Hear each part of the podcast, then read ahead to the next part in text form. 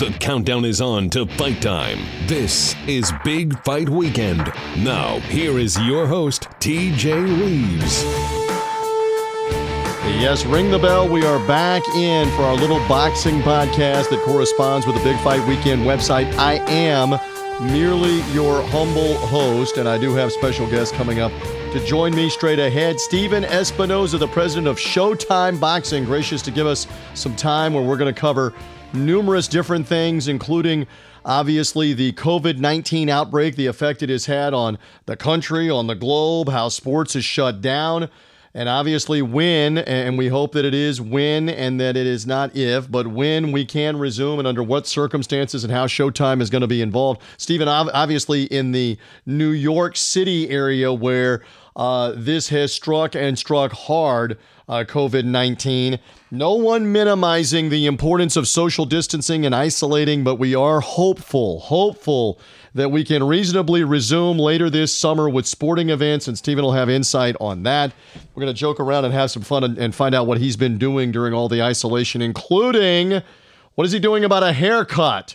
Uh, which is something that some of us uh, do have to be concerned about uh, in isolation for a while. Of course, me less than others. I'm a little follically challenged these days up on top. But Steven will be here with that. And we're going to talk some Hagler Hearns and the 35th anniversary of arguably the greatest short fight in boxing history, major championship boxing history, with Marvelous Marvin Hagler and Thomas Hearns, all of that with Stephen Espinoza, and their legendary fights, their, their spectacular fights that they're rebroadcasting on Friday nights right now on the Showtime Premium Cable Channel uh, including Paulie Ayala and Johnny Tapia, part one, part two, which will be this Friday night. Stephen Espinoza has all of that. When he is done, Marquise Johns will be here, senior writer, bigfightweekend.com. We'll catch up on some of the news on when our, our fights resuming. I, I know Bob Arum is making some comments about fights resuming in California and Nevada. Uh, Premier Boxing Champions is talking about maybe trying to have studio shows in uh, in Los Angeles at the Fox Television Center.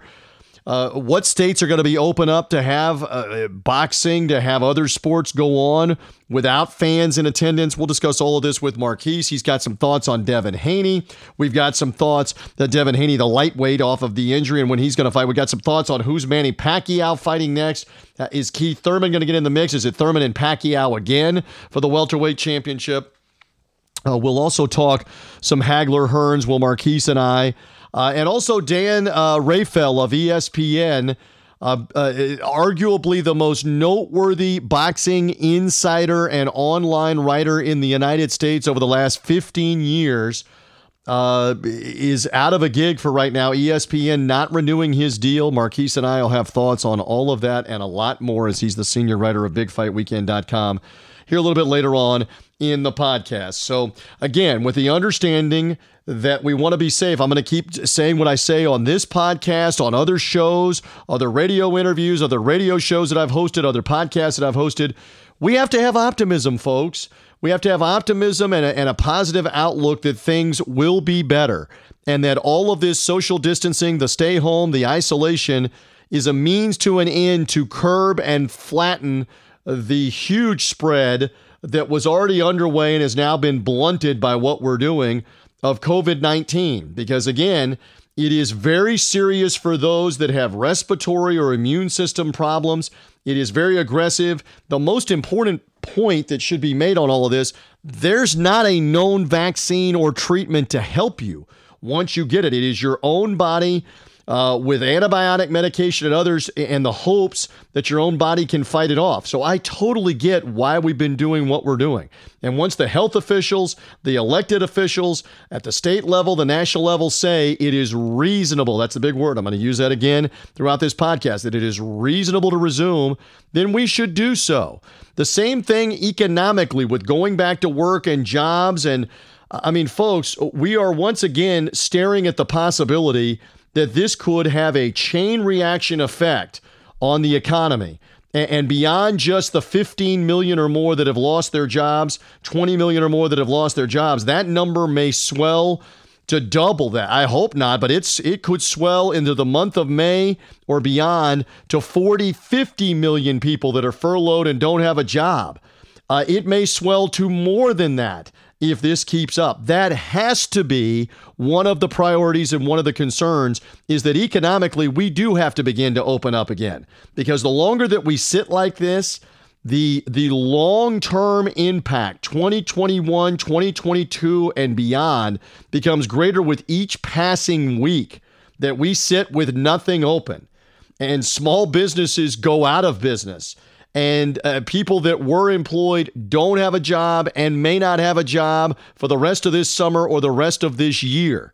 Unemployment eh, can only serve so many people and do so much before that crumbles too by the way. I'm not trying to be Mr. Doom and Gloom here, but this is this is the reason why we have to have optimism that things are going to be better and it is going to be more reasonable and we can get back to some normalcy later in the summer and especially economically start to grind things back in uh, to help kickstart things and get things back going again before we get to the point uh, of the chain reaction economically that uh, that everybody has been talking about that we were maybe closer than we realized in 2008 in the United States to happening uh, with our economy.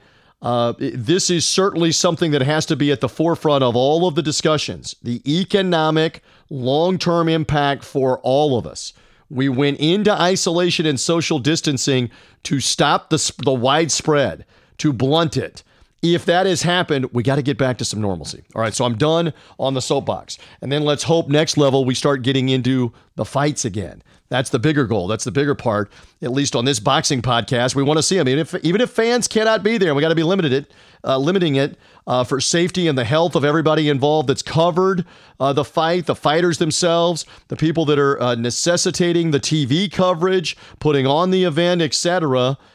Uh, test them and be able to have these events when it is reasonable, when it is safe. That's what we want. Anyway, what we further want is for you to subscribe to this podcast.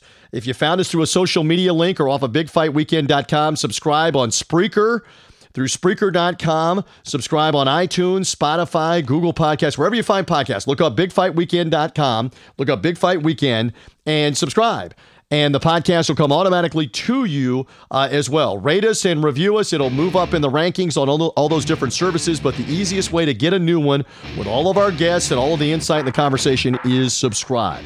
With that out of the way, let's get rolling with guest number one, Stephen Espinoza of Showtime Sports is straight ahead. Marquise John, senior writer of BigFightWeekend.com. The website is later on in the podcast. Let's get rolling with the conversation as we look towards the future of boxing. Well, as promised, he will lead things off on this edition of the Big Fight Weekend podcast. Love getting to catch up with some of the people that obviously are decision makers on the inside. We're all hoping, wanting uh, for everything to begin, to begin to get back to some normalcy later this summer, later this year from what we're going through with the coronavirus. Let's say hello and check in with the president of Showtime Sports, Stephen Espinoza, with us here on the podcast. It is uh, a pleasure for us to have you. Thank you for being willing to hop on here in, in, what is definitely an odd, extenuating time. Boxing fans are starving for any kind of news, any kind of anything. So thank you for hopping on and helping us uh, talk through some of this stuff. It's good to have you. Yeah, happy happy to do it, and um, you know, happy. There's certainly plenty to discuss. I mean, I think, uh, notwithstanding the fact there's not a whole lot of events going on, you know, virtually zero. Uh, I still think there's a lot to discuss. No doubt about that. So let's go, uh, you know, here at the beginning. We totally understand that the most important thing is everyone's safety, everyone's health with the COVID 19 outbreak that has gone on. Uh, Stephen, I, I, say this because I've done a bunch of interviews where I'm the interviewer. I've been a guest on a bunch of shows and podcasts. We're all trying to fill in content segments and hours. So I, I've been hosting, I've been a guest. I'm in Florida, and obviously in West Central Florida, it is not the same as what it is in New York and New York City and New Jersey. And you are there and you are in and around there. We are all trying to be mindful of how serious this is. I know you're going to echo that because where you are, this is a crisis. There is no doubt this is a crisis right now. You know, you're you're you're absolutely right, and and um, without question, you know where you are geographically and and um, how things are going with coronavirus, you know, you know are, are without question going to impact your outlook on it. You know, being here in New York City, um, you know, with the city, you know, shut down, you know, people taking it very seriously. You know, I um, I'm on a very high floor. I can look out the window, and it. Uh, it, it it's still bizarre. Every day you look out and uh, literally empty streets without very few cars, only a handful of people that can see out on the streets at any particular time. Um, you know, and for good reason. I mean, in in the state of New York, we're still looking at around 800 people dying per day. Um, that is not slowed down yet. So it's it's a uh, it's a pretty grim situation here in New York City and New York State as a whole.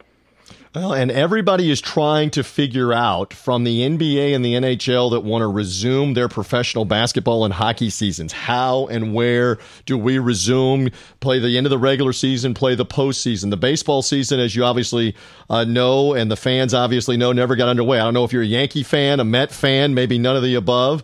Uh, here in Tampa Bay, we wanted to see what the Rays could do off a 96 win season last year. We don't know, Stephen, if they can even get the baseball season off the ground and how you, how logistically you pull that off. Um, and then there's boxing. There's obviously what you do uh, in part as president of Showtime Sports and and and boxing. Uh, just say something overall. I mean, there has to be a right time, and I keep using the word reasonable. It has to be reasonable about when we're going to do this, reasonable about when you can test those that are going to be involved, reasonable about whether fans can be there or not. All of it has to be reasonable. But ju- just kind of speak to we're in an odd time where everybody's trying to figure it out and everybody's trying to figure out when you can come back with your events, right?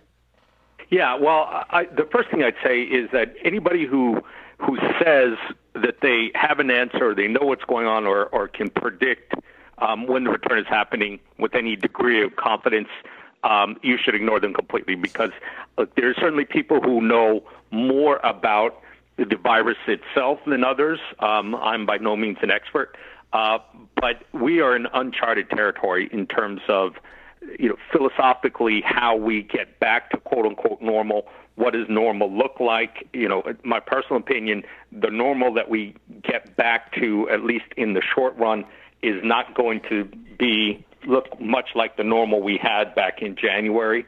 And I think everyone's trying to balance, you know, what uh, what's best for community health with what's good for the economy, being able people being able to get a paycheck and being able to enjoy the types of things they enjoyed before, like sports on television or maybe ultimately in person. No doubt about that. Stephen Espinoza hanging out with us here on the Big Fight Weekend podcast. Love his insight. We did talk with Barry Tompkins. Uh, he and the ShoBox series with Steve Farhood, uh, with Raul Marquez. They were on the call in Minnesota uh, of really what was one of the last sporting events in the United States to still come off there in, in March uh, before everything was being shut down that weekend, starting with with uh, really March 13th, 14th, and 15th. Uh, and I said to Barry at that time, we, we may have to be prepared for kind of like what your event was, where there are not fans, where it is simply uh, televised without fans across sports. Now, boxing may have a little easier time with this uh, with the studio show idea. Uh, I, just I, I, wonder what is your thought uh, about if and when things resume the studio show idea and how feasible that is for some of the fights. It's certainly not going to be as feasible. I'll answer my own question. If you have a mega fight where fifteen thousand or in an outdoor stadium eighty thousand want to be there, it's not it's not maybe as feasible to, to go ahead and have that fight. But for some, this this might be the new normal you're talking about. I, I think it is going to be the new normal. Um, again, I'm not an expert, but um, what we are certainly investigating and maybe ultimately planning for is that there will be some period of time in which we're doing events without a crowd. Um, where those events are, um, whether it's a sound stage or, or you know maybe it's a um, you know a, an arena or theater that isn't being used regularly. Uh, you know, who knows? We're we're in the middle of investigating those things. I doubt it will be an island, uh, private or otherwise. Um, but we are looking at a variety of different venues um, where, where we could do that because I, I think, uh, look, um, there there there are people more experienced and more knowledgeable than you or I who are working on different ways for us to get back to normal. But I, I given what we are going through now across the country and the world, I don't see how we're getting together in groups of 5, 10, 15, 20,000 people or more anytime in the near future. Mm, all right. Uh, another fun one. I don't expect you to reveal any of this, and I promise we're going to get to what's coming up later this week and then next week on Friday nights on Showtime with Reliving the Fights here in just a moment. Uh, that Stephen is anxious to talk more about after a fantastic debut with the Corrales Castillo doubleheader replays on uh, Showtime from last Friday night. Um, is it fair to say, though, that if the go ahead uh, comes through later this summer, whenever that is, that we could see at least a couple of fights a month, a truncated schedule maybe on Showtime because of the circumstances? Might, might we even see a month where there might be three weekends where there's a fight on Showtime because you're trying to make up for some lost ground? Is that realistic? Is it is it uh, possible? Well, I, I think the thing to remember is there's going to be a backlog of a bunch of stuff. Um, not just boxing, but every other sport is going to look back to play catch up. You know, maybe the NBA, maybe Major League Baseball, maybe NHL, depending where we are on the calendar. Um, certainly, if we're returning at some point in the summer, I think all three of those sports would want to uh, get back on a on a normal schedule or something close to normal. Um, so you know, plus we have you know series production and you know a lot of stuff that was that was halted you know in the middle of production. So that that triggers a whole range of different things. So you know, let's start with obviously there are the health concerns and testing protocols and how we get back you know to doing events in a safe way. Um, then you have to talk about all the practicalities of doing those events. Um, you know, it, there's going to be a a mad dash, you know, a free for all for venues. You know, if we get back relatively soon, then there's going to be a lot of uh, there's going to be NBA potentially. Who knows? They may be, you know, there's at least one plan where they're going only in Vegas. Um, but there certainly is going to be a mad rush for a lot of things, concerts, you know, esports tournaments, all kinds of things are going to be looking to get back in venues as soon as the green light happens. So, you know, it's, you know, you, you step back a minute from the world of sports and, and, you know, look at the big picture. There's, there's going to be a frenzy, a frenzy of production uh, on the TV and film side, a frenzy of, you know, sports leagues rushing to get back. And it'll be, you know, really interesting to see how it all shakes out. All right. Uh, again, I, I, love the insight here. Uh, as many different ways as we can get it. How many how many phone calls would you say? And right now we're doing this in uh, in mid April. How many phone calls a day on the boxing part of this? Are you getting three a day? Is it seventeen a day? Is it twenty five a day on the boxing uh, part of it? I know you have a wide ranging responsibility with everything that's that you've got going on, but is it more than just a couple here, there, and everywhere? Um, it, it's definitely more than a couple. I, I'd say it's probably, you know, on a, on a particular day, it's probably at least fifteen or twenty. Wow. Um, on the range of, uh, you know, because look, you know, part of what we're doing during this period is not just to occupy ourselves, but to be prepared.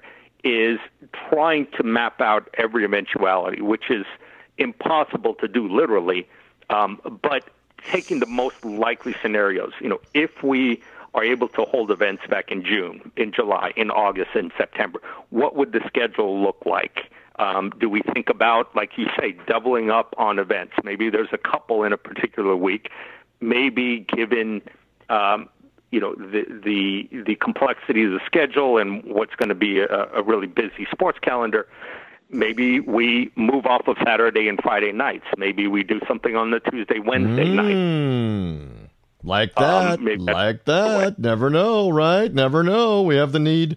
We have the need yeah. for programming. So, uh, and by and yeah. by the way, Stephen, if he had a dollar for every time he's having to say to me or everybody else, "We don't know yet," every we don't know yet, would probably even. But everybody be, wants. So everybody wants. Look, want to know. You know, too. I mean, there's some really good fights. There, there are you know fighters who are anxious to get going. Some who are in the latter stages of camp. Um, you know, and times times you know the the clock is ticking. You know, time's running, and when you're um, a boxer with a, a, a limited shelf life, you know, every week that goes by that you're not fighting and you don't have something scheduled, you know, the the anxiety, the nervousness uh, begins to build, just like the rest of us. Great stuff. Stephen Espinoza, President Showtime Sports, with me here. Big Fight Weekend podcast. Okay. Uh, last Friday night, at the time that we're taping, you debuted the Showtime Boxing Classics, and that was Diego Corrales, Jose Luis Castillo, one and two.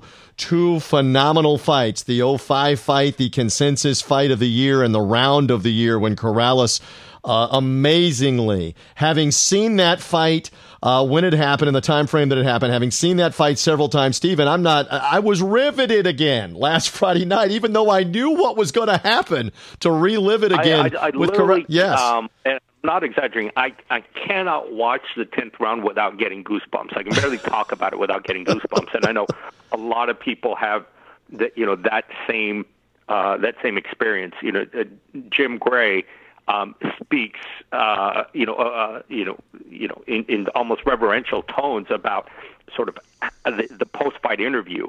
And I think his question, I'm paraphrasing here to Diego, um, was something like, you know, what was it like being in this fight, or what were your thoughts? What was the experience like? And his response was, "It was an honor, sir." Mm-hmm.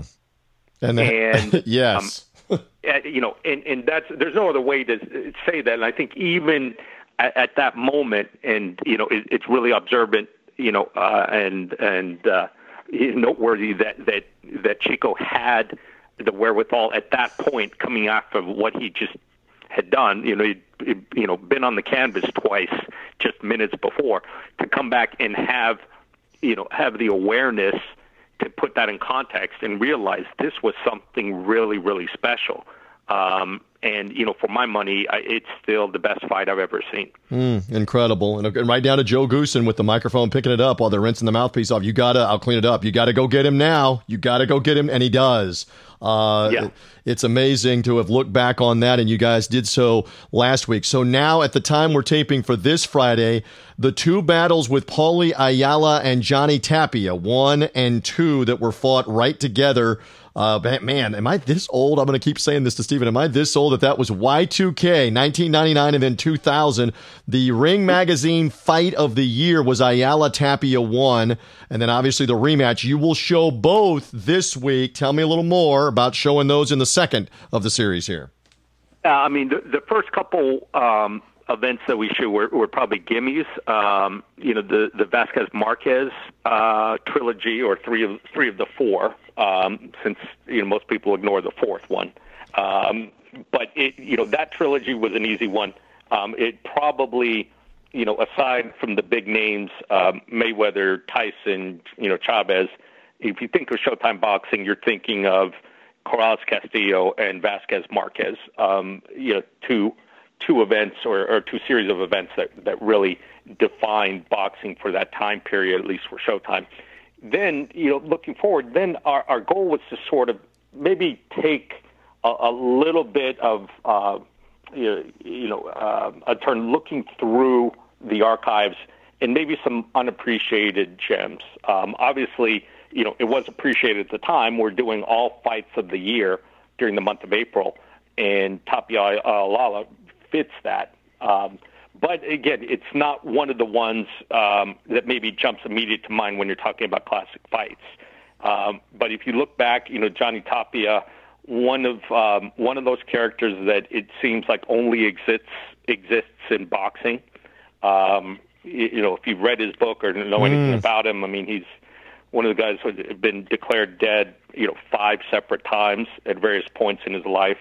Um, just a you know a, a a childhood and young adulthood that uh, you wouldn't wish on your worst enemy, and yet um, was you know generally a, a really cheerful, personable, outgoing, um, happy-go-lucky guy, and you know the same for Paulie Ayala. Um, you know is you know a great personality, great ambassador from the sport and you know at the other end of the spectrum you know uh, more of a quiet reserved guy and you put the two of them together and there were just fireworks well, there are fireworks and there's the Fourth of July. I'll pick up on your metaphor. These are these are fights that are the Fourth of July in terms of boom, boom, boom, and the, and the back and forth. And Tapia, the late Johnny Tapia, uh, such a story in and out of the ring. So it'll be great to relive that. The next Friday night, you've got John Molina Jr. in two battles, including one with Lucas Matthysse where again both fighters are on the canvas multiple times. Can't can't wait to relive that one on Friday night, the 24th, and then a Molina Mickey Bey uh, fight as well. Uh, so we'll relive those as well on Showtime. I know you're looking forward to those to closing out the month. You know, in the um, you know the, the Matthysse Molina was another fight of the year, and we were looking for a fight to pair that with. Um, you know, and we we thought, well, you know, maybe you finish it up with Matthysse Danny Matthysse Danny Garcia, um, which was on obviously a pay per view, a Mayweather pay per view undercard. But you know, instead, I thought, oh, let's let's tie in the, the John Molina, um, you know, fight against Mickey Bey, you know, which was an entertaining fight for nine and, and a half rounds or nine rounds. But really, what made that one so noteworthy is that that tenth round, and it really highlights what we all love ab- about boxing is that you're you're never out of out of it. You can it doesn't matter if you're nine rounds to, to nothing on the scorecards, you still have a puncher's chance, and that's exactly what John Molina showed. And you know, and one small footnote: Mauro Ranallo has um, called one ShoBox event, you know, during his career. Um, this is one of the rare occasions when Barry wasn't available and his one you know ShoBox was was Bey Molina, um, and I, so he he sort of put the mic down, walked away, and he said, "I'm not doing ShoBox anymore because I'll never do a fight that has a more dramatic uh, ending than that." Love it on that. All right, I'm having fun with Stephen Espinoza for a few more moments uh, with me. So you're looking at having more fights. You can't tell me right now which ones. They're not announced. Do I get like initials? Do I get like a, if I if I gave you initials, would that maybe be on? Would if I gave you a year of a certain uh, fight? Would that? I mean, what kind of hints? What kind of clues? What kind of breadcrumbs on some subsequent um, Showtime classics? Come on. Well, I think one of the things we're looking to do for May is um, let let the viewers and the fans choose ah. one or two of. Um, so we'll we'll have some sort of, of voting process, but I think uh, let's see what kind of hint. Um, you know, this one is more than a hint. Um, uh, you know, I, I would say. Um, you could probably guess where I'm going if I said CBS. Yeah. All right. So CBS. Yeah. That. You know what? I think you know. You know that I'm in the Tampa Bay area, so I think I know who you're talking about, and uh, right. and and that his fight, epic, mm-hmm. epic primetime fight. If I'm thinking of the right one. Um, yep. In the welterweight division, uh, there's enough breadcrumbs right. for you. You might want to look in uh, to that one yep. as a as a show, and that was uh, an all out one uh, with another yeah. with another guy that went on to win the title too in that division. All right, yeah. so that's that's a good one. We, we left plenty of clues right there for people to try to figure out what the heck is you he know, talking can, about. Which is what we're yep, trying to do.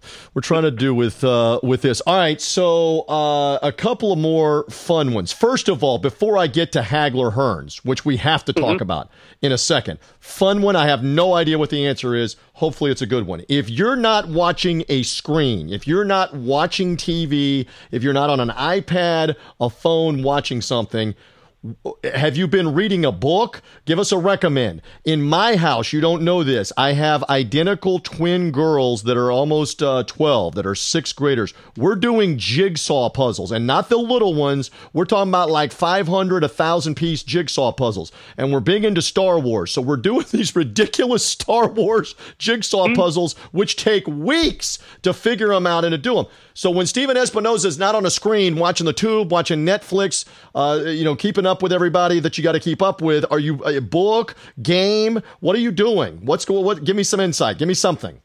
Um, th- there, there's been more gaming than um, than there has been in the past, and and I don't have children. Okay. Uh, now there's um, you know some house party gamings, you know some family zooms, and Good. Uh, no, uh, no jigsaw all, all puzzles. No jigsaw puzzle recommends. No. It's a big jigsaw puzzle. Okay. Uh, person, we have certainly no shortage of them. I do not have the patience. I, yeah. I think most recently I've been a little bit preoccupied with uh, with how I'm going to get my hair cut. Which yes. again, I'm probably going to have to rely on my girlfriend, and she's never done that before. Do you so have I, clippers? Do you have a hair trimmer? Do you uh, is that in the in the vicinity where if it's a go to and a have to, or are we going to have yeah. to send you one, or what are we doing? No, like strangely enough, and I don't know either. She had incredible foresight, or it's just lucky timing. Um, my girlfriend had, had bought clippers earlier this year. I don't know why, other than you know maybe she had been hearing rumors of what could happen. But we we have clippers. I literally just opened them before this phone call because I'm starting to upset a little bit. Um, I, I'm, I'm one of those guys that gets a haircut every you know two and a half weeks. Uh, no, So I know. I don't. now- you don't know I- this we- about me, all right? I don't have a lot left up on top, and the twins and my wife had to help out a couple of weeks Mm-hmm. ago. And let's just say it was a little close for comfort. I did not put a photo yet on social media. So my advice is you can always take more off. So you want to go on the highest setting possible in case there's some debate, not not a medium or a low setting on on a close cut there on those. And then you have to now have a before and after on social media. You're big on social media. We got to have a before and after if the clipping actually happens here in Here's uh, my real question yeah. because now in doing the research for this, I have found out that there's and this makes complete sense. There are actually services you can have. You can you know video conference or FaceTime in a, a professional hairstylist will then supervise you and give you instructions while wait, your girlfriend wait, wait, wait. is doing it. Charging you what though? They're doing this for uh, free, or do they I'm want like the nineteen ninety five or the twenty nine ninety five that most of us pay for a haircut to play by play on the phone what you're on the on the Zoom what you're doing? I think it's like eighteen eighteen dollars. dollars not not bad. Like, yes, not and you've got a stylist going. Yes, you want to get that as close to your head as possible. No kidding. To try to You know, God. you get comments like, "No, no, no, don't Yes, do that. No." God. You know, Just and take it, take it again from me because we did this. You want to go on the higher setting early on, and then if oh. if more needs to come, that's my advice to Stephen Espinoza. If that has to happen, because we're all doing a quarantine haircut thing, it's it's it's happening. Uh, it's got to happen because for a lot of us, it's been four weeks or six weeks, and it starts to look shaggy. Uh, before you go, I, uh, I, uh, you're a contemporary of mine. I cannot believe I'm about to say that Hagler Hearns was 35 years ago, but April 15th is is now the 35th anniversary, 1985 of arguably we're talking about big time classics and, and great fights. Uh, That is arguably the greatest short fight ever in, in at least major championship boxing history. Uh, and, and the other interesting caveat is the greatest fight uh, short fight ever with only one knockdown. Because remember now, the only knockdown is the is the one final knockdown that Hagler scores in the third round. Right. When I say that to you, first of all, are you astounded that that's been 35 years, like I like I am? And what do you remember when you when you reflect on that and when you think of that epic three round fight? What do you think about? Well, I um, it does it does strike me as um, as strange as 35 years ago, and, and the first thing I think most people think about is um, is where where was I, you know, at that point? And I was um, in high school in 1985. Me too. And what that? I said, me too. We're both right there. Did you see it live? Um, I did see it live, um, and I remember thinking, well, that was a, you know that you know I w- I wasn't you know as deep into boxing as I am now, although I was certainly a fan to be watching. I did see it live, and I remember thinking that's a a a really incredible fight. Um, but I think you know it's one of those where you have to wait and see if it stands the test of time. And the simple fact that if you if you polled people, what's the um, what's the best fight of all time, the greatest fight of all time? The fact that you know there's a, a good chunk of people who would name this three round fight as the greatest fight in in maybe modern boxing history says all you need to know. Um, I mean, for those three rounds, they they they packed it in. And the other thing that's that's worth mentioning here is um, it's rare that you get those kind of performances at the championship level because you know, and, and that's why you see a lot of people sometimes get frustrated at the championship level, and you don't see a, a ton of knockouts. Um, you know, obviously there there there are some, but generally when you're getting to championship unifications or you know big rivalries like that, you're dealing with two elite guys and the differences and let's let's go back to you know our current welterweights you know the differences between Spence and Porter or Porter and Thurman or Garcia and Porter they're they're pretty minute like none of those fights you know Um, if you, you put all those guys together, at the times that they fought, none of them were stoppages, um, and they were all pretty competitive fights. So the fact that you got such an action-packed, decisive ending in a in an elite level fight itself is a rarity. I totally agree. Awesome, awesome first round. So I'll just, I'm going to share more in the podcast. Here's a tease, Stephen. I'm doing a little tease for later on. I'm going to share more in the podcast about the specific story. I did not see the fight live even though I'm in high school. These were the days, by the way, when there was not much pay per view in the home, depending on where you live. These were closed circuit where you went to a auditorium, went to a ballroom, and you bought a ticket like you bought a movie ticket or a, t- a fight ticket, and you went in and watched on a massive TV. I did not do that, and I actually had to wait to see the replay. And in my case, I vividly remember the replay was the ABC uh, Wide World of Sports replay, right. which may have been that Saturday. This was a Monday night fight, Stephen, a pay per view on Mon- paper. Don King would always have these pay per views, and they would in Vegas on Monday night, and they had it on Monday night.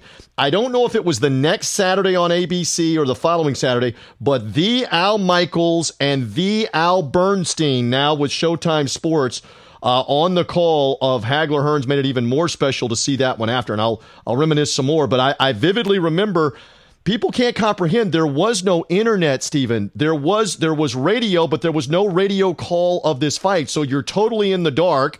Espn's not not on showing sports center right. every hour. You had no idea what had happened until somebody came on after and said okay here's what happened in the fight. And then you couldn't see it for days. People can't fathom right. that right. now stephen. And and and no matter how people describe it, you're still saying, well, how how was it such a great fight? It was three rounds, and and how did how did it end that way? Like it, it, you didn't have the level of not only did you have the level of coverage, you didn't get the level of detail. You might get a you know 20 second mention on the evening news, yeah. but there were still a lot of questions to be answered when it came to you know watching that replay. Great point, and I kept hearing people say maybe the greatest first round I've ever seen. And and you're a teenager and you're going, okay, well what what what what happened? Let me see it. And then you watch that first round and the right hands that Tommy Hearns destroyed so many great championship caliber fighters with and he's not able to knock Hagler down. He's able to rock him, but not able to knock him down. It's epic. It's epic. So that is 35 years ago this week. Thank you for reminiscing a little bit with me on that. Uh, again, Stephen, before you leave, let's plug again this Friday night at the time that we're taping, Friday night, April 17th, depending on when you're hearing the podcast. Paulie Ayala, Johnny Tapia, both fights the the first fight is the Ring Magazine Fight of the Year in 1999, and Ayala was the Fighter of the Year that year. Replays of both fights this Friday night, and then next Friday night, April 24th, Showtime Sports, two John Molina Jr. Uh, battles, one and all out. Uh, multiple knockdowns of both fighters battle with Lucas Matthysse, which was the 2014 consensus fight of the year. And then Molina Mickey Bey from the ShoBox series uh, will also be part of that doubleheader. I got all of that straight, right? And then stay tuned for May and later in the summer, correct? For more of these Showtime boxing classics, right? Yeah, a- absolutely. I mean, this is a, a good opportunity to dip into the archive. We've got 35 years of fights, so um, while certainly no one is uh, wants this uh, this whole environment, this situation to continue, um, we we've got you know uh, plenty of fights in, in in the queue for as long as this does last. Love that. Listen, thank you. It was a treat to have you uh, for the amount of time you gave me here on the Big Fight Weekend podcast. We love it. We'll be watching on Showtime. We are all anxious when it is reasonable. There's the word again. When it is reasonable for all of this to resume, we're anxious to see it all in all sports, in boxing, etc. Stephen, thank you. A treat to have you. A pleasure. Happy to do it. We're back on Big Fight Weekend. Now, here's your host, TJ Reeves. We do come back in after that conversation with Stephen Espinoza of Showtime to talk with the senior writer, the purveyor, the man that keeps me in the middle of the road for everything on BigFightWeekend.com. Here he is. Marquise Johns is back with me, even though we have no fights. We do have some news here and there. Very interesting interview with Stephen Espinoza, wide ranging on a lot of subjects just before you came on. I get the feeling, as we said, Marquis. First of all, good to be with you. How are you doing? We're doing the social distancing. We're doing the uh, the self isolation. Everybody working from home, et cetera, et cetera. How you doing? Pretty good, TJ. Still working uh, like everyone else is. You know, staying isolated, being in my bubble like everyone else, is waiting for time to go by. Well, and, uh, and as as Stephen said, it's different for different people in, in the country, depending on where you live. It's different in different parts of the world and the globe, uh, uh depending on where you live. Thankfully for us, we live in West Central Florida in Tampa, in the Tampa Bay area. Uh, there are fewer right now at the time that we're talking. There are fewer than 3,000 coronavirus cases in our entire area that has over 2 million people in the surrounding counties and the surrounding Tampa Bay area. Obviously, that is completely different than what's going on in New York, where there are thousands and thousands and thousands that are dying from this. Uh, so we get that. We understand that. But in different regions of the country, Marquise, you know about this. Uh, you have different states where it's a, it's really a non factor for the most part throughout what is a large state, depending on where it is. Then you have states like California. State, I know you're from the Detroit, Michigan area, the state of Michigan, Chicago, other other places where it is. So we're all trying to get through it. We're doing the social distancing. Uh, as I was saying at the top of the show, the goal, the hope, I said it with Stephen, is that we can get back to the resumption of sports. We can get back to at least some form of boxing, whether it is studio boxing, etc. Uh, that is the hope. So he and I were covering that subject, and we'll see what kind of role Showtime uh, plays in it. You know, one of the names I didn't mention with him is we're waiting to see what happens with Gervonta Davis. What is his next fight? Because it's not been announced. The talk had been that it was maybe going to be uh, featherweight champion Leo Santa Cruz. Uh, and that that fight might even end up being a Showtime pay per view fight. So I didn't ask Stephen specifically about any of that. But Marquise, what do you make of what might or might not happen with Gervonta Davis when fights resume? I can't believe he would. He's not going to fight in front of no fans. They would. They would wait with him, would they not? To this fall, to somewhere where they can have fans and can have a live gate as part of a pay per view, right? Absolutely, TJ. I believe with a lot of these fights, whenever you get boxing up and running, these studio boxing shows, I don't think you're going to feature really, in my opinion, any heavyweight players. Like, can you imagine, TJ? You know, the third a Wilder Fury fight is supposed to take place late at the end of the year not in gonna, front of an empty not studio gonna audience. Happen. Not to Same happen. thing with we agree. Yeah, same, not to happen. Yeah, same thing with the tier one of those type of fires. You know, ones that have been main eventing. Gervonta Davis has been, made, made, been selling out stadiums at this point and, and has been a draw everywhere he's gone with fights. I, I don't see him fighting in front of uh, essentially no one. Uh, it's going to be a lot. I do believe, TJ with a lot of those fights that are going going to be with the whole studio premise. It's going to be a lot of the uh, lower tier or second tier fighters. No disrespect in the word tier, but just in terms of like in terms of like fights itself, I don't see any. In terms of in, names, in terms names, of the biggest names, the biggest names won't be there, but there there may be an occasional significant name or fighter fighter that says, hey, I, I'm going to get paid uh, maybe what I was already going to get paid. And uh, and the TV audience will be great for me to fight. Let's say hypothetically in late June, in early July, even if there's very few people in and around it. So we got to wait and see how that part um, uh, plays out. And of course, you can speak to the fact that you were at Gervonta Davis's fight with Yuriorkis Gamboa in late December in Atlanta. And what was that atmosphere like again? Which, which again, uh, you had not really had a big time prize fight in the ATL, at least a title fight with a huge up and coming name in a long time. What was that atmosphere like again? absolutely, TJ, it was absolutely bananas for that fight. Also, keep on with that fight. The fight also didn't end until late past 12, 12.30. Also, before that as well, a few blocks down the street from that fight, there was a certain college football game taking place in the Peach Bowl. And but even even despite that, TJ, everywhere I was going, up and down, uh, catching rides, you know, carpooling and Ubering and whatnot, this ticket to this fight for Davis was a big thing to get. It was promoted heavily on radio up there in town you pretty much everyone I talked to was like, "Oh, are you going to the fight?" Like, yeah, like that was that was the whole atmosphere of it. It was something they had not had since you mentioned since Holyfield back in the late '90s, and they were looking for, and it was it it showed for it on the television broadcast as well. It's actually a great atmosphere for it. Uh, and and by the way, LSU was playing Ohio State right that night, or LSU was playing Oklahoma. That's right. Yeah, Oklahoma, that yeah, night. LSU, and Oklahoma LSU scored the quicker knockout than Gervonta Davis did. So that kind of helped the Davis pay per view in the fight because that was like a first round TKO by Joe Burrow and LSU uh, in the semifinal game before they went on to win the national championship. Uh, all right, so we'll see what happens with where Davis emerges. I would be surprised if it's not until a little later in the process and in front of fans somewhere because you may you may be seeing that again at the time that we are taping. We're in the second week of April. I will continue to maintain on these podcasts. We we don't know June yet. There, therefore, we don't Marquise. We don't know yeah. September. Therefore, we don't know November right now in the second week in April. So let's take this kind of a week at a time and see how things are when we get to May, when we get to mid May, when we get to June. That would be the idea. Um, and boxing is one of those sports that can survive and operate without fans and and be a television entity, a pay per view entity, uh, that kind of thing. We'll see how that goes. All right, one more subject too is uh, and and look, uh, we do this. Uh, we don't do it at the highest level. I don't pretend that you and I are at the highest level, but we do have a significant spot, I think, in covering uh, the sweet science of boxing one of the more significant guys in writing and talking about boxing over the course of the last 20 years, Dan Rafael, is out of his gig at ESPN. And that is big news, Marquise, because he is someone that has been the senior writer, the lead columnist on ESPN.com for boxing for the better part of about 15 years. He's been a bit of a polarizing figure. Maybe you think he's a much more polarizing figure. Marquise, I'll get your comment on that in just a second.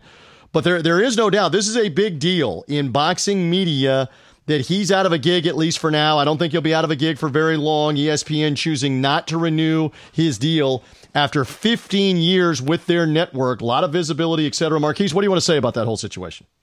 Absolutely, TJ. Two things actually. It stinks that Rafael was out at ESPN and something that is really unprecedented. And it's weird because for the most part, when it comes to boxing media, TJ, love him or hate him, hate his take. Is he, if he blocked you on Twitter? I mean, he's blocked uh, apparently my, my boxing Twitter hundreds.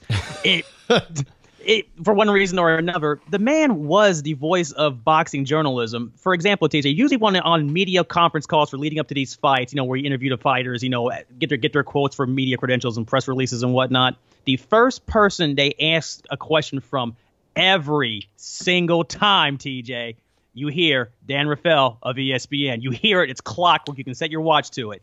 And it's funny because I met him actually when I was up there in Philadelphia, TJ, up there at the uh, Gvozdyk Beterbiev fight up up in Philadelphia when right. all the media was up there. Got to shake his hand, take about two two seconds to me. Didn't know me from uh, you know the, the, the people in traffic or people on the street. That's for loose change. But he was nice to me. You were so dressed better than those people asking for the loose change. Continue.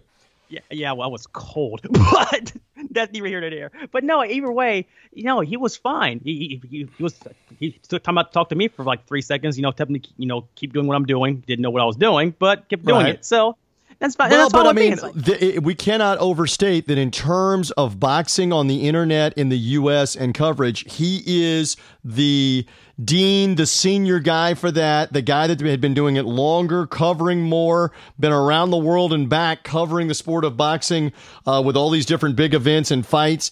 Um, there, there is no understating how many big events that he was at. He, if you watch him on social media, he's constantly, I've got a program or a credential from this fight or that fight over the last 20, 25 years or so. I can't believe Marquise he's going to stay out of work that long. He has got too many great connections, too much information flowing uh, to him that he's going to be valuable to somebody, right? Ab- absolutely, TJ. I don't think he's unemployed for very long. I think he's empl- I think he's just unemployed for as long as he wants to at this point. Because and, it, it, and we should mention that this comes at a horrible time, yes, with the COVID 19 outbreak and businesses shutting down everywhere, that ESPN went to their existing talent, their top tier talent on TV, on the internet, on the radio, and said to all of them, We would like for you to take voluntary, voluntary, but we're going to put it out there so that you're shamed, so that you're shamed if you don't take the voluntary pay cut of 15%, because we're trying to save lower level staff people's jobs uh, right now. And it would not surprise me if there are others besides Dan Rafael that we're going to find out in the coming days or few weeks that are not having their deal renewed. Kind of the same way where ESPN uh, cuts their ties with them to try to save money. Uh, so he's not. It's not. It's not as if he was just isolated in this. It's just awful timing with his deal being up, the coronavirus going on, and ESPN maybe looking at this and saying, "Hey, boxing's not going to be back for two or three months, and we will just move on." And Dan, and Dan Rafael, I think, will move on as well, Marquise.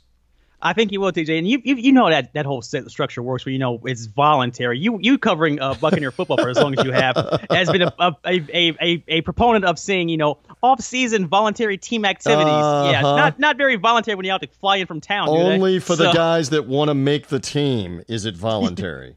it's kind of like when your employer is talking about, hey, we're going to do this uh, charitable endeavor and it's voluntary and I'm going to be there and the senior staff is going to be there. It ain't voluntary anymore if that's if that's the scenario. Not so much. Not going to be not going to be voluntary. Uh, yeah, so we get it. Uh, we get it on that with uh, Dan Rafael. You you agree with me? Won't be out of work probably for very long. At some point, probably later this this summer when fights resume, he will be somewhere uh, hey, he can write freelance for us on bigfightweekend.com and break the stories as well. We'll put that out there. He'll be somewhere, though. We agree? He'll be, absolutely. He'll be somewhere and somewhere quickly, actually, TJ. That's the, the uh, number one free agent on the market. I'll be off the board very quickly in, in terms of boxing media. All right, so let's talk about some different. Bob Arum was talking about this um, earlier in the week about these types of fights. I get the feeling they may be one of the first ones ready to go. I, I know PBC, since we've last done a podcast, Premier Boxing Champions, has said they may use the Fox television studios uh, in in Century City, Los Angeles, Century City section of Los Angeles. Their television studios where they tape a lot of their uh, television shows and programming, et cetera. That they may use that. I got the sense that uh, listening to Bob Arum um, on some interviews and some podcasts, they're ready to go with maybe several fight cards in June and July, even if there are no fans. What do you make of that, Marquise? It's going to be interesting, TJ. Uh, there may be a bizarre bidding war, or all of them pretty much fighting in the same lot. Which, as you know, as we're recording this podcast, the uh, WWE Performance Center, located in beautiful Sail University in Orlando, uh, because that's considered as he but that report the uh, an essential business out of all things, if you right. can believe that. Well, so, go- interesting. no matter what your politics are, the governor of the state of Florida, Ron DeSantis, has basically said that we believe sports are essential. There's that. There's that key word. And so the WWE can go on with their live programming. And oh, by the way, if professional sports teams want to open back up, whoever it is in empty arenas, we'll we'll evaluate that and we'll go along with that too. So just be aware that that's Florida talking about this right now. Absolutely, and I think they're all going to try to sometimes way to pretty much circumvent going down that way. It's funny you mentioned the. Uh, uh, PBC using uh, the Fox slot in Los Angeles. They may just transport that down to uh, Orlando as well because, as we all know, WWE has a, a billion dollar contract with Fox on Friday nights for their fights, which makes that you know if you put the chains together, the same network, same sporting event entity, same location. Uh, it's interesting to see how that works. Uh, Bob also mentioned how they're, they're he's friends with Vince. I mean, they're all friends. They're they're they're, they're business owners of business boxing in sporting events. So we'll see how that all shakes out and who who who fights there first and see who, who picks it up on that. I'm, I'm really intrigued, TJ, on your end. I want to get your opinion on this as well. Who do you think will sh- uh, shake down that, that location down first or run down to it first? Uh, top rank or PBC? Well, I, I mean, I, I, don't know that, uh, you know, and maybe then top ranks um, deal with ESPN might take some kind of precedence as well on being able mm-hmm. to do something in Orlando, say at Wide World of Sports, which people have been talking about that. Disney has the Wide World of Sports facilities, includes basketball arena, includes uh, a bunch of uh, sporting fields where they play soccer, where they play baseball, where they play cricket, believe it or not, in tournaments. They have all kinds of different things that are going on there, and it's completely shut down right now. So, in terms of from a health standpoint, from a uh, closed off uh, biodome that we keep here getting talked about to be able to keep it close quartered and keep track of who's in and who's out. It would be easier to do that. And maybe Top Rank takes advantage of that relationship with ESPN and they're there part of it in Orlando. Maybe Orlando and, and Central Florida becomes a hotbed. Maybe it is LA. Again, that's incumbent on the California governor uh, Gavin Newsom allowing this and loosening it up, plus the the mayor. Uh, what is it? Uh, Eric Garcetti, I believe, is the son of the former DA. Gil Garcetti is the mayor of Los Angeles. It'd be incumbent on him on are we going to loosen this stuff up? What happens in Nevada? What happens in Las Vegas? all of that, uh, all of that remains to be seen. Um, all right. So, uh, what else do we have in the way of news or anything else to cover? I know, uh, again, we're focusing some on our area, but Keith Thurman, one-time Thurman, who we're going on a year since we've seen him right now at about 10 months since we saw him fight Manny, or uh, nine months since we saw him fight Manny, uh, no, 10, right? July? Uh, July. So roughly nine, 10 months since we saw him fight Manny Pacquiao on pay per view uh, and be beaten uh, in a tremendous uh, time altering performance by Pacquiao, beating, beating Father Time as well as Keith Thurman and handing him his first loss. Thurman has since had hand surgery on his left hand is now back healthy, is now back training, and he's making the rounds in the media, um, including speaking of PBC on a PBC uh, video and podcast show, saying that he, he's interested in some fights. What, what, do you make of all this with Keith Thurman getting back in the mix in the welterweight uh, division? Just want to make sure everyone doesn't know that uh, Keith, one time Thurman, wants to fight once again and still wants a big name in, in the process of it. Uh, he mentioned that he wants the Pacquiao rematch. He wants. Uh, he mentioned uh, Crawford in, in, passing. He mentioned Garcia. Mentioned Spence. You, mentioned all the big names like everyone else expected in the division. I mean, coming off a loss, TJ. So uh, I mean, why wouldn't he? So we'll see what happens with Thurman and see who they like. They line him up with next. I thought also in terms of rematches. I those who didn't think you'd get Pacquiao will thought you may have gotten Josesito Lopez again. Seeing how that shakes out, but knowing Thurman, he wants more likely the big names like everyone else we'll see when they fight. Everyone, these guys all fight together once again and, and shake that all down. But I'm really intrigued, TJ, if they really do plan to have Thurman Pacquiao too. I, I'm a, I'm all for it. I've written about it at BigFightWeekend.com about how I want that rematch to happen some way or another. I know a lot of other people aren't on board because they think because it's Pacquiao, you know, he doesn't have that many fights left. They want to see him face somebody different. But at the end of the day, TJ, it's what Pacquiao chooses, and if Pacquiao chooses Thurman again for a second go round somewhere somewhere exotic back in either like the Philippines in his home base or even back in Vegas like it usually may be. We'll see what happens. And again, they're dealing with COVID 19, the coronavirus in uh, the Philippines as well. And he hasn't fought either. He hasn't fought since July of last year. Pacquiao, uh, soon to be later this year, 42 years of age. I still believe the juice in the McGregor rumor uh, is there at some point somewhere.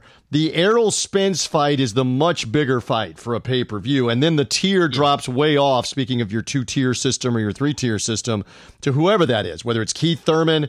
Uh, again, I don't, I don't think the worldwide public, I don't know that that many people in the country care about Mikey Garcia getting a shot uh, at him because to most, Mikey Garcia is still a blown up lightweight trying to fight at 147. He's not one of the not one of the. I don't know. Dan, Danny Garcia, Swift Garcia. That doesn't do a whole lot for me against Manny Pacquiao either. What about mm-hmm. it, Marquise?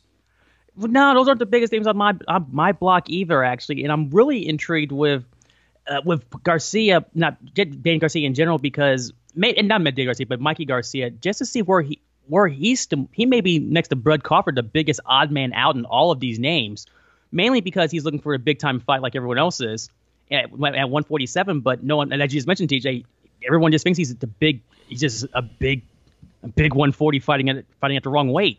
And the thing was, I think what Garcia is, and he's trying it out at 147 because at, at the end of the day, TJ, if he wants to go back to 140, he can always go back to 140 because he gave it the belt. He's the champion in recess. Well, you know, WBC sanctioning uh, statuary. You know, he can fight for the mandatory. blase, blase. No one, no one has time on this podcast for that, TJ. But so if, if, at any time he thinks he can he fails at 147 in his own mind, he can always go back down to 140 and face Jose Ramirez for that belt, uh, or whoever's the champion at the time. If it's Josh Taylor down the line, when they get back I'm running.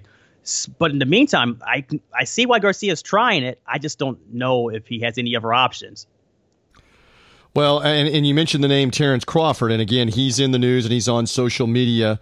Uh, about trying to drum a fight up and, and is still the odd man out because Premier Boxing Champions basically controls the welterweight champions and the and the division right now with those different guys, and they have no intention of dealing with the WBO and no intention of dealing with Crawford. And as much as Bob Arum at top rank or Eddie Hearn, who has Mikey Garcia, uh, is trying to is trying to wedge their way in to fight an Errol Spence or to fight a Manny Pacquiao or fight a Shawn Porter or a Keith Thurman. It's not going to happen. It doesn't look like it's going to happen for 2020 and maybe not uh, for a while. And I'm glad you brought that up. I probably should have made mention of this a little bit more. I wrote about this on the site. At the time that we're taping the podcast, uh, Terence Crawford has still not apologized for the comments he made on a Chris Mannix Sports Illustrated uh, athletic podcast, uh, athletics boxing writer, SI's Chris Mannix. Uh, where basically, not basically, he did. He said on the podcast that he believed that the coronavirus, COVID 19, is a hoax. It's not real. His exact words that he was saying. Uh, Marquise, I realize he's not the most famous of athletes. He, he's certainly uh, not someone that's more important than our government officials and the health officials. But you mm-hmm. have a certain responsibility from where I sit. If you're an important enough sports figure that you're that you're uh, one of the noteworthy names in your sport, which he is, uh, he's gotten a lot of airtime on ESPN over the last two or three years. There are sports fans who know who he is, of course, boxing fans who know who he is. You got to yeah. be more responsible than than that. And to me, with all of those that are seriously ill and dying and family members and friends of those that are dying from this, you you can't be saying on a podcast it doesn't exist. That that to me uh, top rank should have come out and should have said as his promotional arm, you need to get in front of this and apologize and just and just say you misspoke, you you didn't mean to downplay it that's what I believe should have happened. It hadn't happened. I've said my piece. I've written my piece. What do you want to say about all that? Because you got your own opinions. Pretty much, TJ, but pretty much the same lines as yours. You can't say that, TJ. That falls into the lines of you know, you, know, you hear athletes say bad and, and, and idiotic things, and it's really idiotic when you think about it, considering the fact that people are dying, people are losing jobs in this whole pandemic. You oh, no doubt. Yeah, you just can't say, oh, this isn't the you know make believe or you know the you know, flying dragons, any of that stuff. You can't you can't group this a, a life altering uh, experience that everyone's going through right now. I understand. I understand part of the point he was making, and he's right that the media takes something in, in, in the present day 24 hour cable news media is the worst culprit uh, of taking something and we are now just going to fear monger everybody into the corner. I understand uh-huh. that point. If he's specifically okay. talking about the coverage of what's going on, that it's too much, that it's exaggerated, okay. But as I wrote, it's a totally different level, a next level to say this is a, a hoax or it's made up or it doesn't exist. Um, and so, anyway, uh, again, um, that it's one of those things that it did get picked up. It has a little bit of legs, a little bit of steam. Maybe later in a week, uh, somebody will say something or care, or maybe at this point, uh, we will chalk it up to he's not LeBron James. He's not Dak Prescott, who is apologizing everywhere right now, except with like Rachel Ray on her cooking show or on with Elmo on Sesame Street. I think Dak Prescott has gone on everywhere to apologize about having the house party at his house. Uh, where they're supposed to be having social distancing and stay home orders in Texas. So, again, when you are uh, the biggest of big names in all of these different sports, I, I get it. I, I, understand. And Crawford is not at that level. He is a talented uh, boxer who's noteworthy in boxing, and so maybe that's he's under the radar a little bit because of that. There's my thought. Any, any final thought there on that before we move on uh, to Hagler and Hearns, which I want to talk about with you next here on the podcast. Just TJ, you usually don't don't call things that are ruining people's lives a hoax. You just just don't. Just don't. especially um, uh, when you look at it in the case in New York that in the last two weeks alone, there have been more than 10,000 deaths. Just in the last couple of weeks in the New York State and, and primarily New York City. Uh, that is a real sobering reality check on uh, on what they are dealing with. Um, all right, so happier things. As I mentioned with Stephen Espinoza, I cannot believe 35th anniversary of Hagler versus Hearns which I believe is the greatest short fight in boxing history. You can maybe put an argument in for a couple of other ones, but this one, and it only had the one knockdown at the very end by Hagler. So I've got some other things uh, to bring up about it. But when I say Hagler Hearns, April 15th, 1985, to you, what comes to mind? What do you want to say about it? Just the sheer brutality of it, TJ. And it's one of those fights that everyone looks back on when people say, you know, they're top five fights, top three fights of all time if Hagler Hearns isn't in that list, the list is null and void. Period. It's not even up, not even up for debate, discussion, whatever have you. That fight itself is the one that everyone always looks back to when they mention heavy in terms of violence in general, and especially the lead up to this last Wilder Fury pay per view. I, I, remember a certain uh, Tyson Fury saying he wants to bring it back like t- Hagler Hearns. So people always go back to this fight as the one that people mention in, in terms of great fights as a whole, and I can see why. And if you haven't seen it, I'm where have you been? And I know why now. Just looking back at it. Yeah, it's just amazing, uh, Marquise. To go back to that first round in particular, it may, it's it's probably the greatest first round in a big time fight that was ever. And the, and the thing about it is, nobody went down in the first round, but Hearns certainly got the attention of uh, of Marvin Hagler with a couple of big right hands, and then he emptied everything. He emptied everything in the bag. He emptied all all the artillery. Uh, Emanuel Steward, the late great trainer from the Kronk Gym, uh, basically said he fought the whole damn fight in the first round and didn't knock Marvin Hagler out. Uh, just incredible uh, when, we go back and, and we look at that. Um, and, and, that night, uh, and and Hagler eventually just got to Hearns and eventually hit him with big punches. And you weren't really sure if a couple of those right hands in that third round were having an effect. But boy, when he landed the last one on the temple, and you saw Hearns go completely limp and sag uh, onto almost onto Hagler's shoulder and then flop to the canvas and not be able to get up. You knew that was a big time punch, and Marvin had gotten his man in that moment. Absolutely, and it's really just one of those great shots that you see.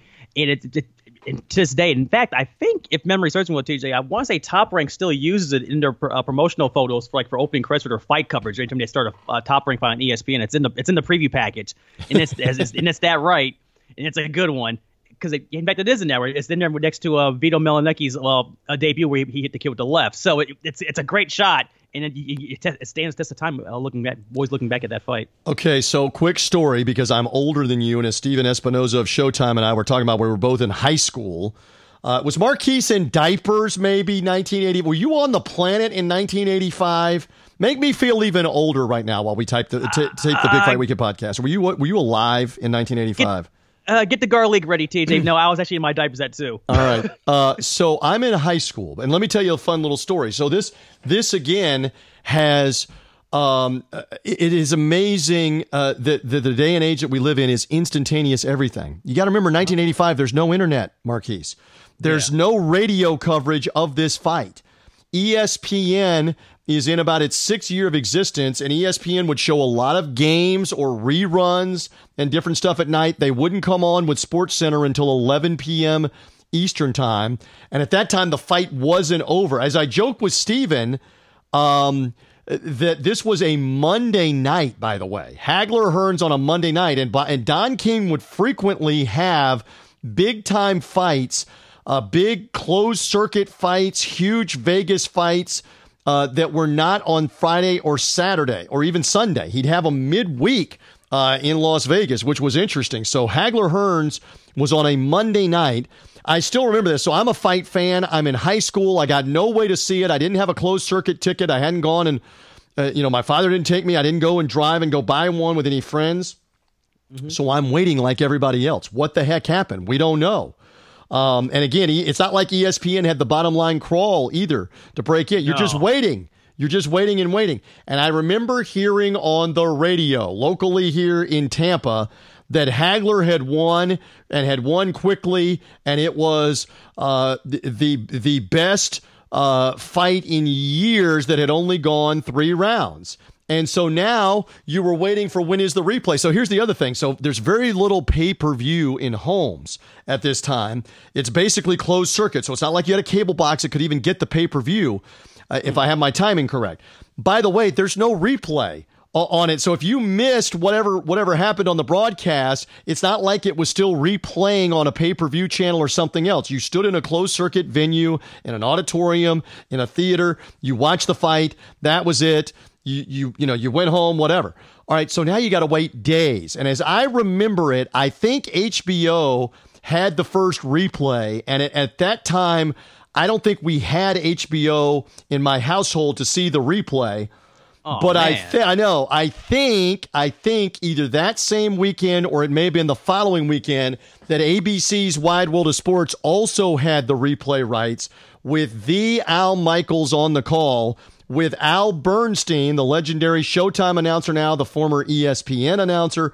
Al Bernstein on the call with Al Michaels, Al and Al of that fight on ABC. And I still remember that that replay on that Saturday afternoon. It was riveting. Even though you knew about it a week later, you wanted to see it uh, for yourself and see what happened. So Thank you for indulging me on the memory lane of how I got to enjoy Hagler and Hearns after it happened. It wasn't as it happened, it wasn't live. Uh, and it was a crazy different time when you couldn't find out about these fights. You had to go for a while to even know what had happened if you weren't actually watching the close. Can you imagine that now? when we have everything instantaneously, when when social media tells us immediately that Hagler just knocked him down with a big right hand, or the crawl on the bottom of the screen says Hagler third round TKO over over Thomas Hearns. We can't fathom that, can we? In the present day, that's what No, present day TJ does not doesn't exist. We mean you mean I got to sit and wait and wait a week or two for a result to see what actually happened, how it went down? You mean I couldn't just click on a link and find this, or it's not on the YouTube or anything? No, get it, get, it, get out. No, even even in my time, TJ, because I am a little younger than you. Even I remember just watching Sports Center as a kid growing up. Even the even even that technology changed dramatically in the spirit of the '90s. Because even I remember as a kid watching, you know, just score highlights in the '90s. They'll just replay the one play midnight, the midnight broadcast over and over again, like overnight. And then the, the event there was like a sport that was you know that ran overtime, like a late baseball game or whatever have you they would cut into it. You know, the one person sitting at the desk saying, "Hey, here's your score update," and then it'll go back, and then it'll go back to the tape of, of Craig Kilborn or whoever was doing the overnight uh, uh, right, replays of highlights, right. like as if nothing ever happened. It's like, oh man. But yeah, I, I, couldn't imagine just sitting around waiting for a result like of a, of a fight of that magnitude. Well, and uh, and that's the way. I mean, whether you're talking about uh, even when Hagler fought Leonard, and that obviously is this same month two years later, April of '87, Sugar Ray Leonard off the three-year layoff.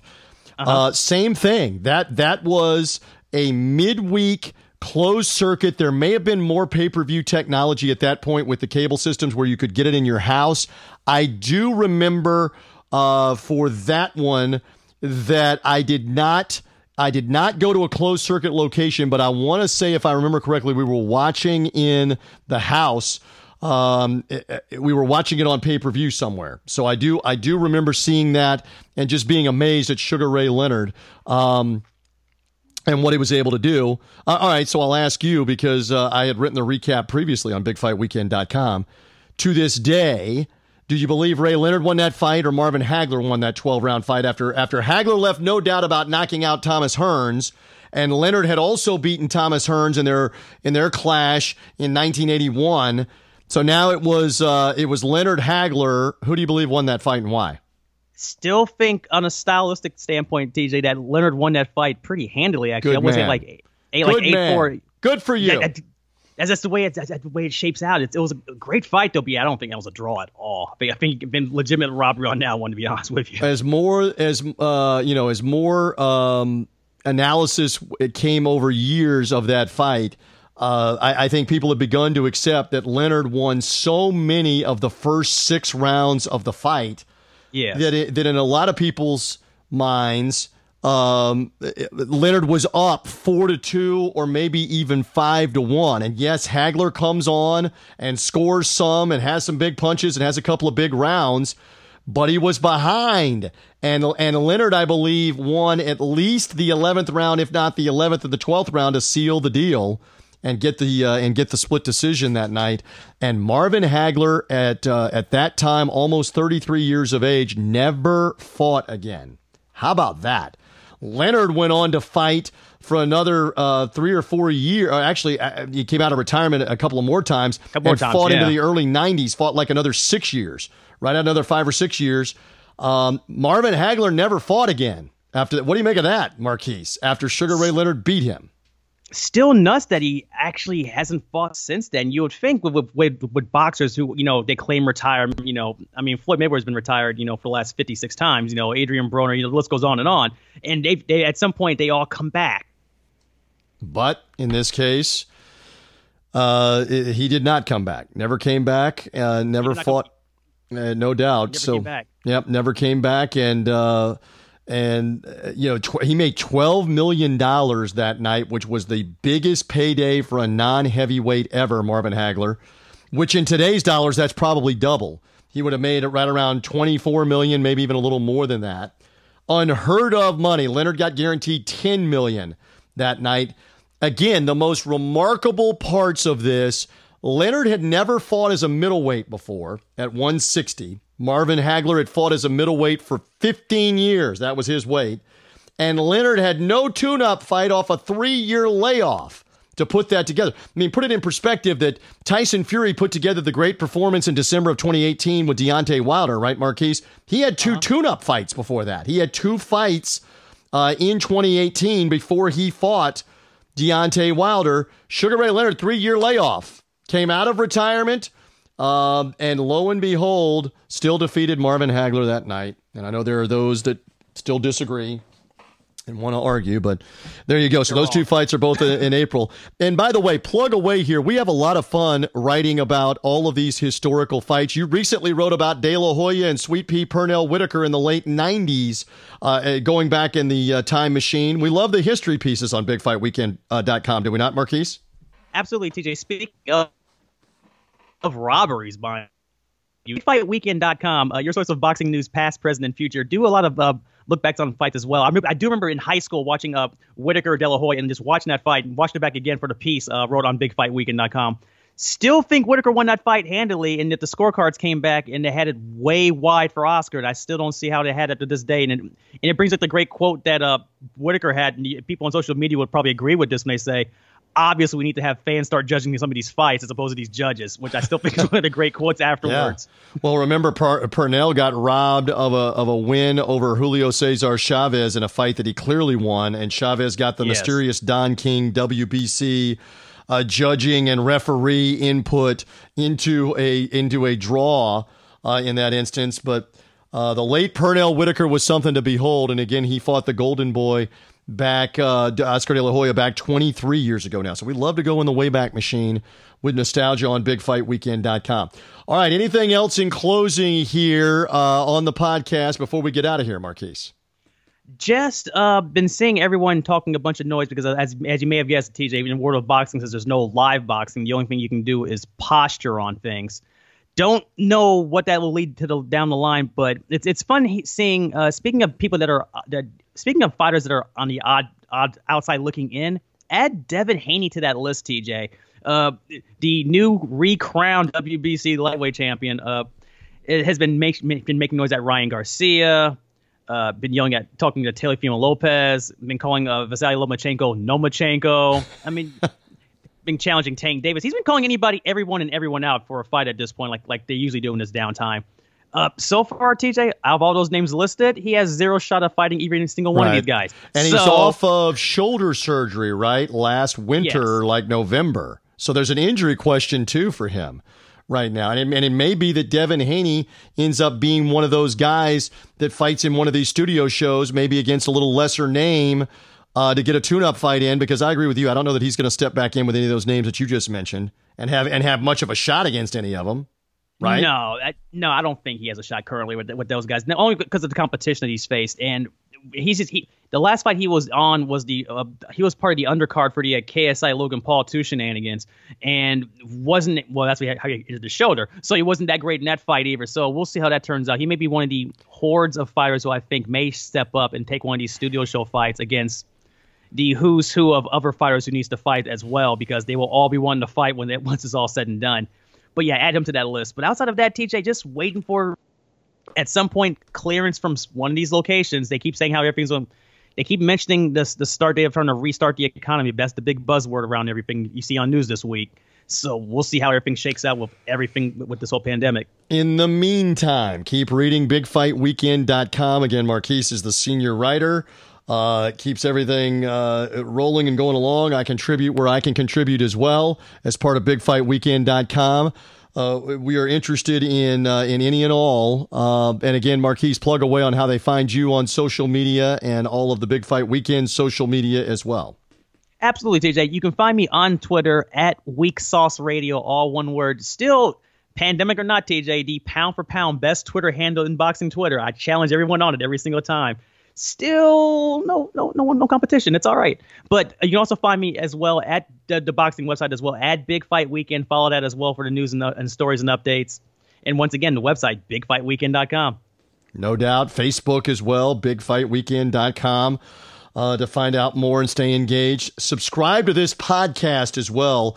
By the way, whether you found us on Spreaker, subscribe. Whether you found us on iTunes, Spotify, Google Podcast, whatever, a social media link, uh, et cetera, et cetera, subscribe to the podcast. It'll come automatically to you whenever there's a new one.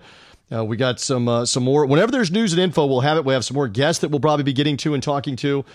Uh, Marquise, I had fun with you. I had fun with Stephen Espinoza, the president of Showtime Sports, who hopped on with us uh, talking about theoretical, how soon can boxing resume and what will it look like.